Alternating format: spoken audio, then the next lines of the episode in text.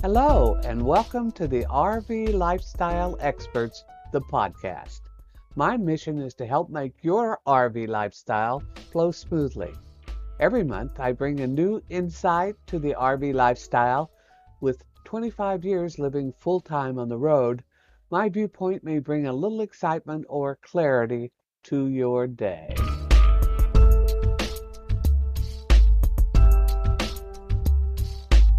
With the problem of homelessness now front and center, some states are taking action to help RVers find safe parking spots. Some of the headlines today Oregon changes their RV long term stay laws. In the state of Oregon, staying in an RV park for more than 45 days means that the RV dweller becomes a tenant and the RV park owner becomes a landlord.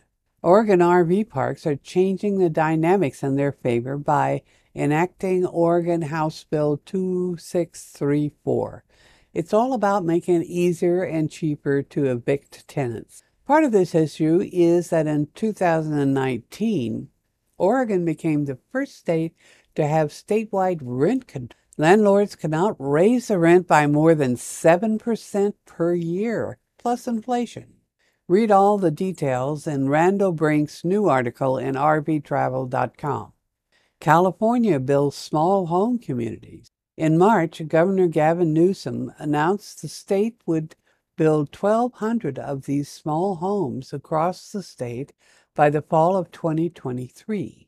Homes that are as small as 120 square feet that have electricity but no running water. 500 small homes go to Los Angeles, 200 to San Jose, and 150 for San Diego.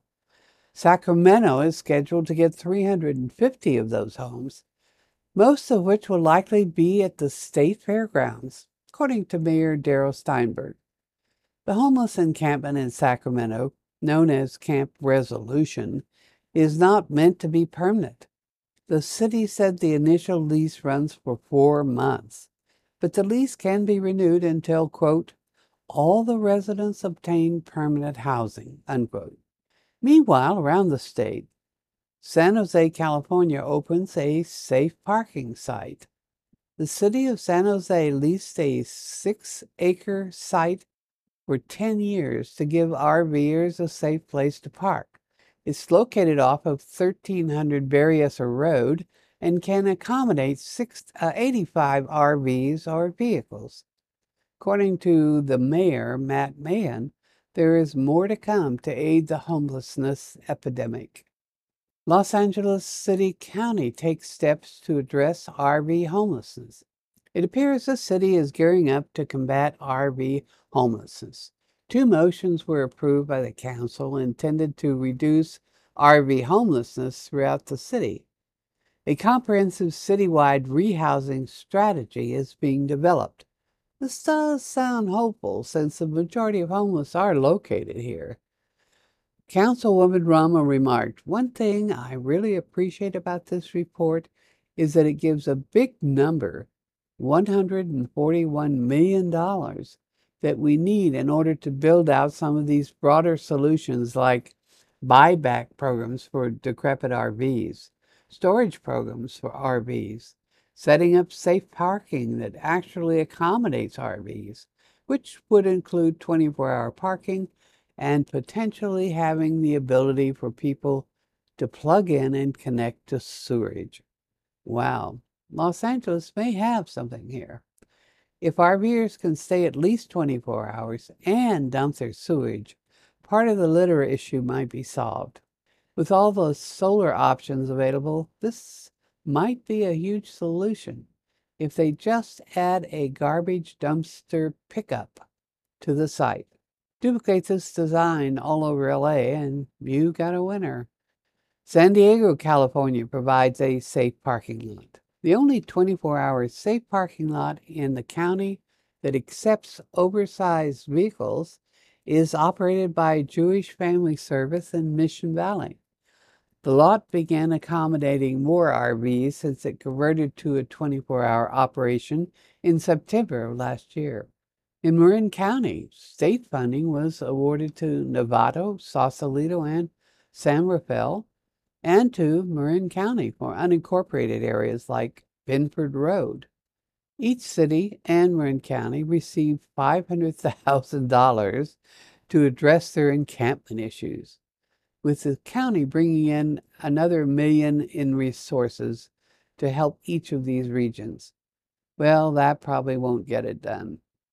In Seattle, amid a growing homeless crisis, Major Bruce Harrell, uh, Mayor Bruce Harrell allocated 250 million to the city's budget to address the homeless problem.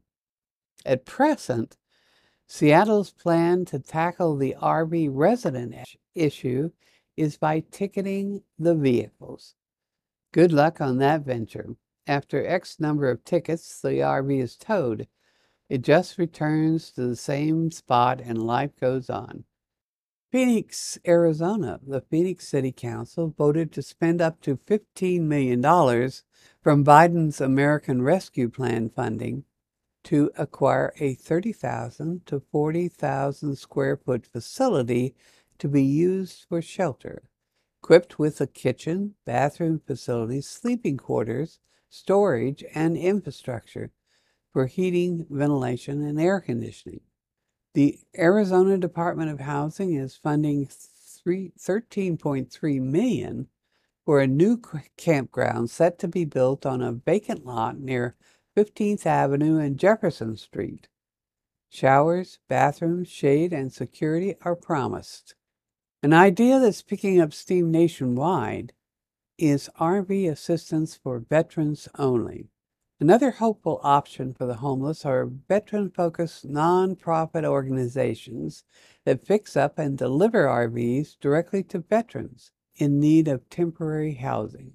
All these organizations require the veteran to meet certain criteria, such as an honorable discharge. They must be homeless and living in the elements, have a legal place to park the RV, and are able to pass a background check. You can donate your RV remodeling expertise or money to any of these organizations. In Texas, it's Operation Texas Strong. Their goal is to get homeless veterans off the street one RV at a time. Homeless veterans that are on the street can reach out to 682 803 8344. See the episode notes for the link. In Washington, it's the Washington Christian Ministry. Reach out to Minister William Sweet, whose goal is to match homeless vets with donated RVs. 509 438 8974. In Oregon, it's the Hope on Wheels project. Hope on Wheels is designated to restore donated and purchased used RVs to provide housing for families across Lane County. It placed over 60 RVs with Lane County residents in need since it started over 10 years ago, including eight units with the Holiday Farm fire survivors. In Eugene, David Strahan, project director, has a group on Facebook. Join Hope on Wheels Strahan and the National Organization Vehicles for Veterans. This national organization wants your RV donation.